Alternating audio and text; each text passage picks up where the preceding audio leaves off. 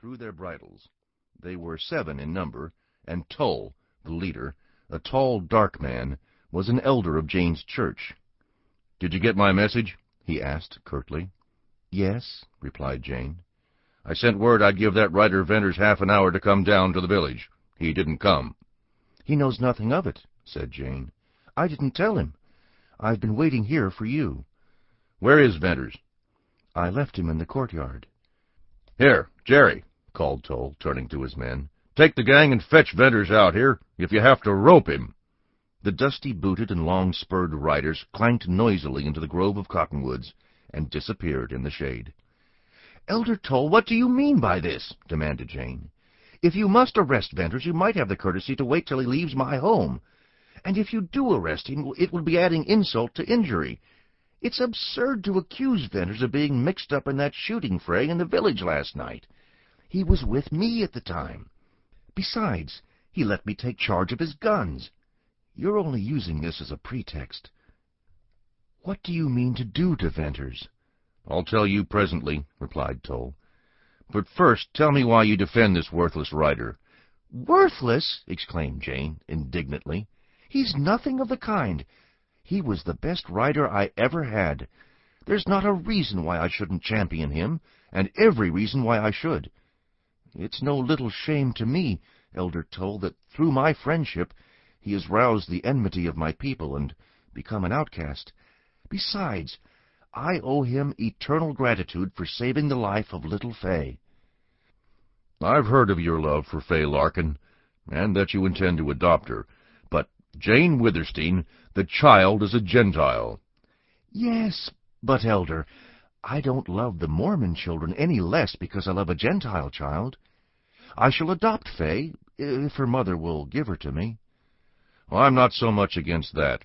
You can give the child Mormon teaching, said Tull. But I'm sick of seeing this fellow Venters hanging around you. I'm going to put a stop to it. You so much love to throw away on these beggars of Gentiles that I've an idea you might love Venters. Tull spoke with the arrogance of a Mormon whose power could not be brooked, and with the passion of a man in whom jealousy had kindled a consuming fire. Maybe I do love him, said Jane. She felt both fear and anger stir her heart. I'd never thought of that. Poor fellow, he certainly needs someone to love him. This'll be a bad day for Venters, unless you deny that, returned Tull, grimly. Tull's men appeared under the cottonwoods, and led a young man out into the lane. His ragged clothes were those of an outcast. But he stood tall and straight, his wide shoulders flung back, with the muscles of his bound arms rippling, and a blue flame of defiance in the gaze he bent on Tull. For the first time, Jane Withersteen felt Venter's real spirit. She wondered if she would love this splendid youth. Then her emotion cooled to the sobering sense of the issue at stake. Venters, will you leave Cottonwoods at once and forever? asked Tull, tensely. Why? rejoined the rider. Because I order it. Venters laughed in cool disdain. The red leaped to Tull's dark cheek. If you don't go, it means your ruin, he said sharply. Ruin? exclaimed Venters passionately. Haven't you already ruined me? What do you call ruin? A year ago I was a rider. I had horses and cattle of my own. I had a good name in Cottonwoods. And now when I come into the village to see this woman, you set your men on me. You hound me. You trail me as if I were a rustler. I've no more to lose, except my life. Will you leave Utah? Oh, I know, went on Venters tauntingly. It galls you. The idea of beautiful Jane Withersteen being friendly to a poor Gentile. You want her all yourself. You're a wiving Mormon. You have use for her, and Withersteen House, and Amber Spring, and seven thousand head of cattle. Tull's hard jaw protruded, and rioting blood corded the veins of his neck. Once more, will you go? No. Then I'll have you whipped within an inch of your life, replied Tull, harshly. I'll turn you out in the sage, and if you ever come back here, you'll get worse. Venters's agitated face grew coldly set, and the bronze changed to gray. Jane impulsively stepped forward. "Oh, Elder Tull!" she cried. "You won't do that!" Tull lifted a shaking finger towards her. "That'll do from you. Understand, you'll not be allowed to hold this boy to a friendship that's offensive to your bishop. Jane Withersteen, your father left you wealth and power. It has turned your head. You haven't yet come to see the place of Mormon women. We've reasoned with you, borne with you. We've patiently waited. We've let you have your fling, which is more than I ever saw granted to a Mormon woman. But you haven't come to your senses. Now, once for all, you can't have any further friendship with Venters. He's going to be whipped, and he's got to leave Utah. Oh, don't whip him.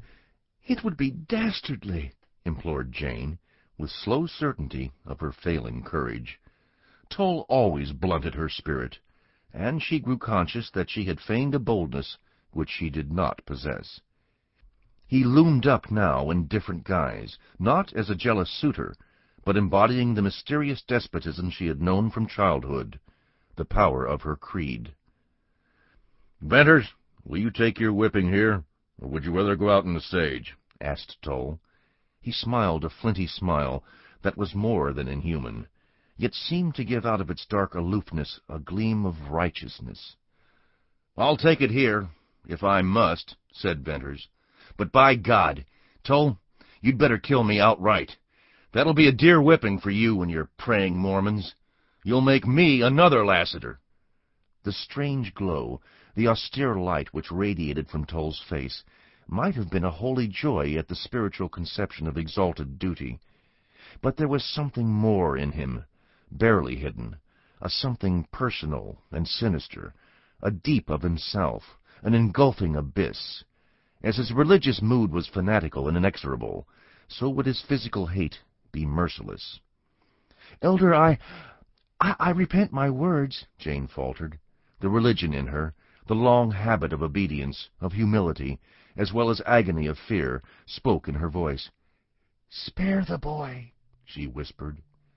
You can't save him now, replied Tull, stridently. Her head was bowing to the inevitable. She was grasping the truth, when suddenly there came in inward constriction, a hardening of gentle forces within her breast. Like a steel bar it was, stiffening all that had been soft and weak in her. She felt a birth in her of something new and unintelligible. Once more her strained gaze sought the sage slopes. Jane Withersteen loved that wild and purple wilderness. In times of sorrow it had been her strength. In happiness its beauty was her continual delight. In her extremity she found herself murmuring, Whence cometh my help? It was a prayer. As if forth from those lonely purple reaches, and walls of red and clefts of blue, might ride a fearless man, neither creed-bound nor creed-mad, who would hold up a restraining hand in the faces of her ruthless people. The restless movements of Tull's men suddenly quieted down. Then followed a low whisper, a rustle, a sharp exclamation. "Look!" said one, pointing to the west. "A rider!" Jane Withersteen wheeled and saw a horseman, silhouetted against the western sky, coming riding out of the sage. He had ridden down from the left in the golden glare of the sun, and had been unobserved till close at hand. An answer to her prayer! "Do you know him? Does anyone know him?" questioned Tull hurriedly. His men looked and looked, and one by one shook their heads. "He's come from far," said one. "That's a fine hoss," said another. "A strange rider." "Huh! He wears black leather," added a fourth. With a waving of his hand, enjoining silence, Tull stepped forward in such a way that he concealed Venters. The rider reined in his mount, and with a lithe forward-slipping action appeared to reach the ground in one long step. It was a peculiar movement in its quickness, and inasmuch that while performing it the rider did not swerve in the slightest from a square front to the group before him. "Look!" hoarsely whispered one of Tull's companions. "He packs two black-butted guns. Low down. They're hard to see. Back agin them black chaps.